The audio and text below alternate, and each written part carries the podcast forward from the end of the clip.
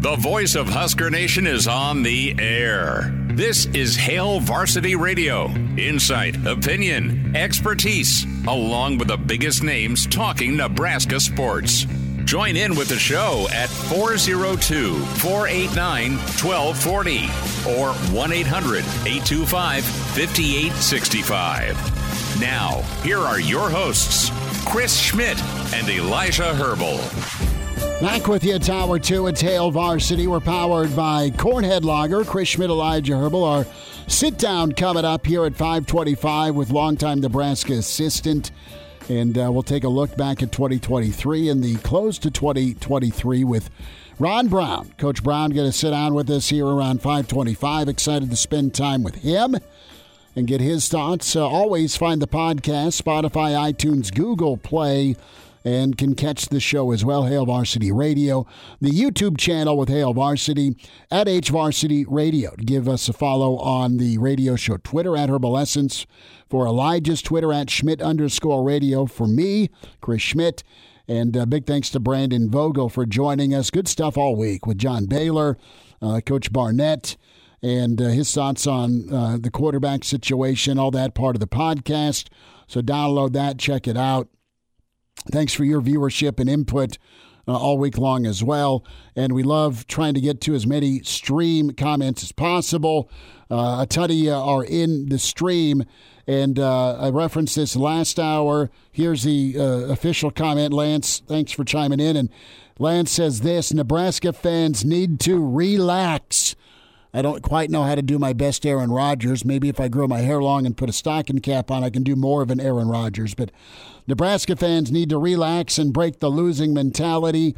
He's a dude.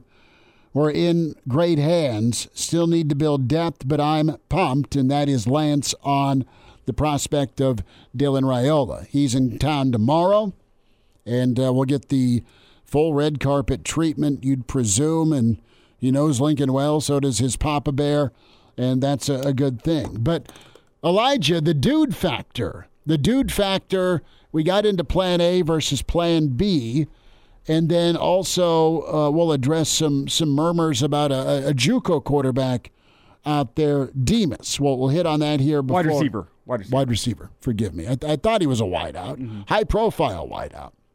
But we'll get there on Demas in a little bit. But, but Lance, thanks for, for, for your comments.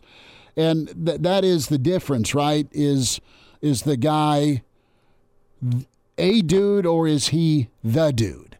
And more times than not, you have the dude ability. If you're a five-star, uh, you, you're a dude if you're able to play and get recruited at this level. You're you're a hell of an athlete. You're a good good ball player. You've put the work in. You've got natural talent. All of it gives you an opportunity. What do you do with the opportunity? Well, the opportunity may exist moving forward, right? When we talk Nebraska football, year two, Matt Rule, a new big, bad Big Ten, and a true freshman quarterback that has the tools to go win a, foot, win a job at quarterback. And if if we look at the dude factor being the dude and uh, Dylan Raiola, uh, part of what he can do is elevate an offense that was hard to take and hard to watch, okay? Uh, through no fault of their own, they just turned the football over too many times. There was too much inconsistency at quarterback. There was missed opportunities throwing the football. And I'm sure if you got down to it, you'd like to be better at running the football. All that is possible. The offensive line that's set to return can be another year better and uh, another year more refined in running the football. What do you have running the football behind you? That is going to be addressed as well with guys coming back from injury on top of another year with Emmett Johnson. Uh, so there's that on top of uh, Quentin Ives. Um, what you have at running back is important too. So it's it's not just be uh, be Robert Plant to to throw out a great classic rock reference. Uh, Robert Plant had some some Zeppelin around him. Okay, he had some John Bonham around him. He had Bonham. He had uh, John Paul. He had, uh, of course, um, uh, why am I having a, a senior moment right now? Forgive me. Um, you know, Jim, you know uh, Jimmy uh, Jimmy Page, duh, right? Page and the the old time uh, solo uh, on Stairway. So what what I'm getting at here is, you know, we, we time will tell if if there's enough of a jump with the supporting cast around a guy like Dylan Raiola. We're all hitting light speed, jumping and saying, all right, he's the starter. But but five stars don't want to come in and sit. Some do because they're not ready. You have the probability of a guy like Dylan Raiola that can come in and, and he's he's light years ahead of what you have and where most quarterbacks are at. You put all that together and, and you can contend for a good spot in the Big Ten, and you can make this offense be better than what it's been. To your point earlier in hour one, can it be a touchdown better? Can it be ten points better? Can you just be better at holding on to the football? I mean, all those things are possible with Raiola. And uh, just from a, a seasoning standpoint, you, you may not find a better high school quarterback out there right now when it comes to training and just ability. You just you may not. He may just have the goods naturally.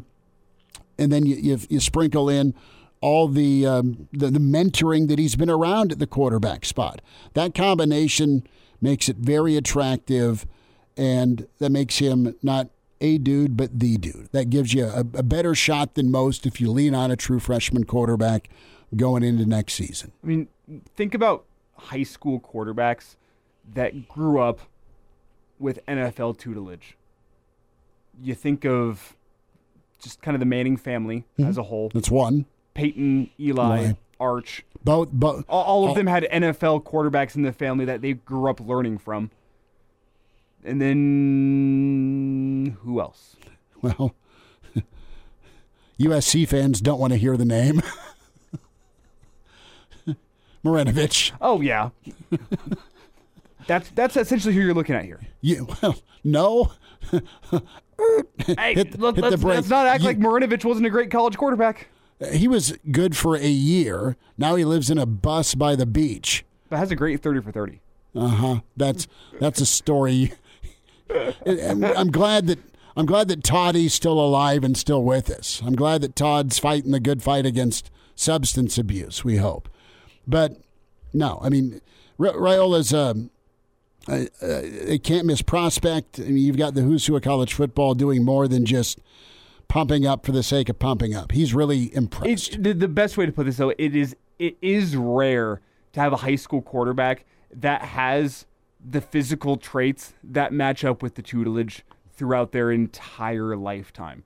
That, that's what I'm trying to get at here. I'm not trying to compare Dylan Raiola to the Mannings or Marinovich or any other quarterback for that matter. Dylan Raiola is Dylan Raiola. But the, the simple fact of the matter is it is rare to find a quarterback that is seventeen, eighteen years old that has had the kind of mentoring that Dylan Raiola has had for years now. Whenever it was determined this kid's going to be a quarterback and he's going to be a high-level quarterback, he got the best of the best in terms of training, in terms of those that were mentoring him, in terms of those that were getting him ready for the next level. That's what we're talking about here. There have been great, great, great quarterbacks to come out of high school through recent years. That's what makes Dylan Raiola different. And I'm not saying that is going to be a surefire slam dunk. This guy is going to be ready to lead an offense as a freshman. I'm not saying that. But I think it does give him a leg up on his peers. Gives you a better shot. It gives him a leg up on his peers in that regard that, you know what? If, if things don't go great for you during spring football, if that transition is difficult for you, you can turn to guys like Matt Stafford and John Kitna and Raiola and, hey, Patrick Mahomes quarterback coach, Jeff Christensen. These are guys that you can turn to to get advice whenever things don't go your way as a freshman. I can guarantee you, for any freshman across the country, I don't care how highly touted you are out of high school, it's not going to be a seamless transition to college. There's going to be difficulties. But he has a support system and a, a team behind him and a group of mentors that sets him apart from other high school quarterbacks. And I don't mean to talk the kid up too much because, again, he is just an eighteen-year-old kid. But there is a different nature to Dylan Raiola because of that. Let's go to the phones. Who's on the line? Paul in Lincoln's been hanging on. Paul, thanks for hanging in. Go for it.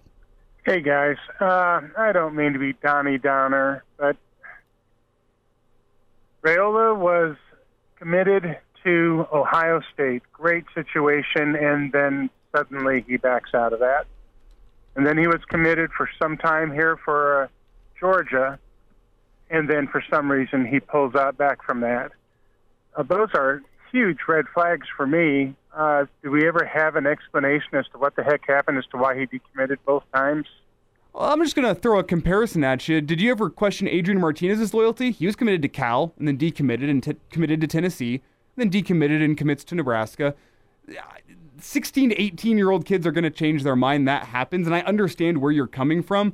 And sure, the, the concern could be a reality, but on the flip side of things, I didn't question Adrian Martinez's loyalty to the Husker football program. And you can say he transferred to Kansas State at the end of his career, but we can all see from the outside looking in now in oh, hindsight, yeah. that was the correct decision for him mm-hmm. to go off to Kansas State. But while Adrian Martinez was at Nebraska, I never questioned his loyalty. So I'm not going to sit here and say because a sixteen to eighteen-year-old mind, or sixteen to eighteen-year-old had a, a difficult time making up his mind that that is a death blow, that we can't trust this kid. I kind of get that. Uh, I agree with that on some levels. Uh, I just re- wish we had a great explanation as to why. You hear the rumor mill of this, that, and everything else, but it'd, it'd be nice to know something concrete. Well, I'll say it. I'll say this. My my concrete tells me, or my radar tells me, that what was, why did, let's ask the question why he came back to Nebraska. To me, Uh, if I'm Raiola and I'm coming back to Nebraska, yeah, I've got the, the lineage and the legacy and all that stuff, but I think there's probably been a lot of attention paid to Nebraska.